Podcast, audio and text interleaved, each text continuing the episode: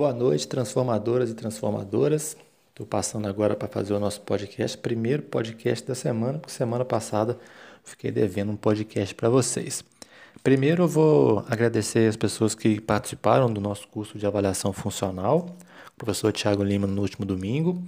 É, acredito que foi um, um, ótimo conteúdo, né? muita informação trocada sobre a síndrome de dominâncias musculares, importantíssima para entender, por exemplo, o assunto do core que eu vou falar hoje no no podcast e também que está aberta uh, o, as, as inscrições para o curso de Kinesiology, Kinesiology Tape, que com o professor Davi Silva, no próximo dia 26. E, aliás, uma condição especial, vocês podem aproveitar aí.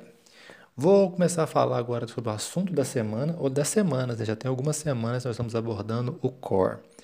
O core, pessoal, ele é complexo e é por isso que eu estou passando algumas semanas com alguns estudos para poder falar sobre ele. E essa semana eu queria dar uma ênfase no estudo que eu coloquei na semana passada, o estudo do, do Silfis e seus colaboradores, numa revisão de 2015, falando sobre a estabilidade no core e a relação com as extremidades. Né?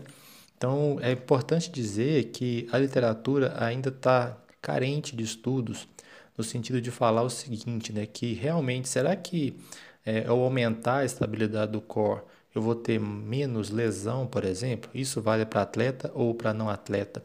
O estudo especificamente fala de atletas, mas eu vou transpor algumas coisas para não atletas também. A maioria das pessoas aqui estão trabalhando com não atletas, né? Então eu vou tentar focar um pouco é, no, que as, no que as pessoas estão trabalhando aqui, que também é uma área que eu domino mais especificamente. Então, pessoal, é, existe uma ideia de que trabalhar a estabilidade do core poderia prevenir ou até reabilitar a lesão. Mas isso é uma coisa que se vende muito, né? Se você fizer exercício, a chance de lesionar é, é menor. Quando você fala que a chance de lesionar é menor, eu concordo com você. Agora, quando você fala e me afirma que se você trabalhar a estabilidade do core, você não vai ter lesão, aí eu vou discordar de você, porque isso não garante, não é, não é uma relação direta entre o aumento da estabilidade do core que vai levar a, a não ter lesão.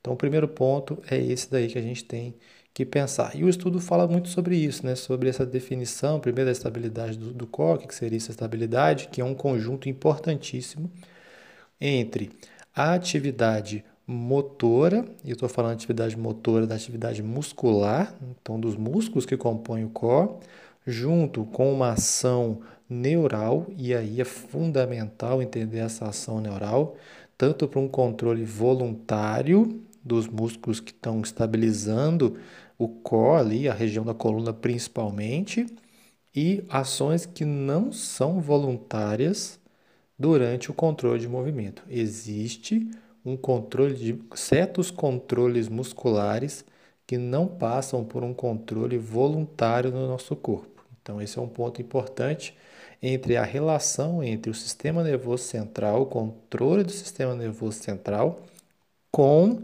os músculos que vão estar atuando para a estabilidade do core. Músculos que atuam na estabilidade do core são músculos profundos. Né? Primeiro ponto, outro ponto importante que a gente tem que lembrar com relação a isso. Então, essa estabilidade é a capacidade que tem de controlar posição e movimentos do tronco, principalmente, numa posição ideal. Se você conseguir controlar a posição e o movimento do tronco, você conseguiria, por exemplo, transferir força das extremidades é, para as, do tronco né, para as extremidades inferiores e superiores. Então, você conseguiria, por exemplo, fazer um agachamento mais bem feito, um levantamento de terra mais bem feito, um arranco mais bem feito, qualquer movimento que exija movimentação de extremidade, de braço ou de perna. A gente sempre brinca, fala com os nossos alunos, né?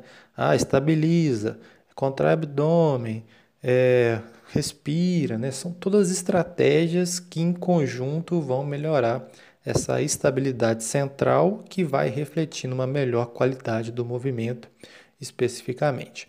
Então, deixo vocês com essa ideia aqui hoje que a gente tem que o, não é certo falar que aumentar a estabilidade do core a pessoa não vai ter lesão.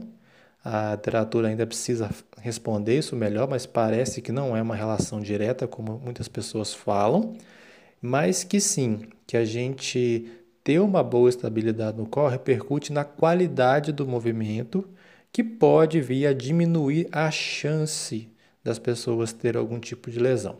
E além de diminuir a chance de ter algum tipo de lesão, a gente pode dizer que é, pode, de certa forma, haver uma transferência de forças do centro para as, as extremidades.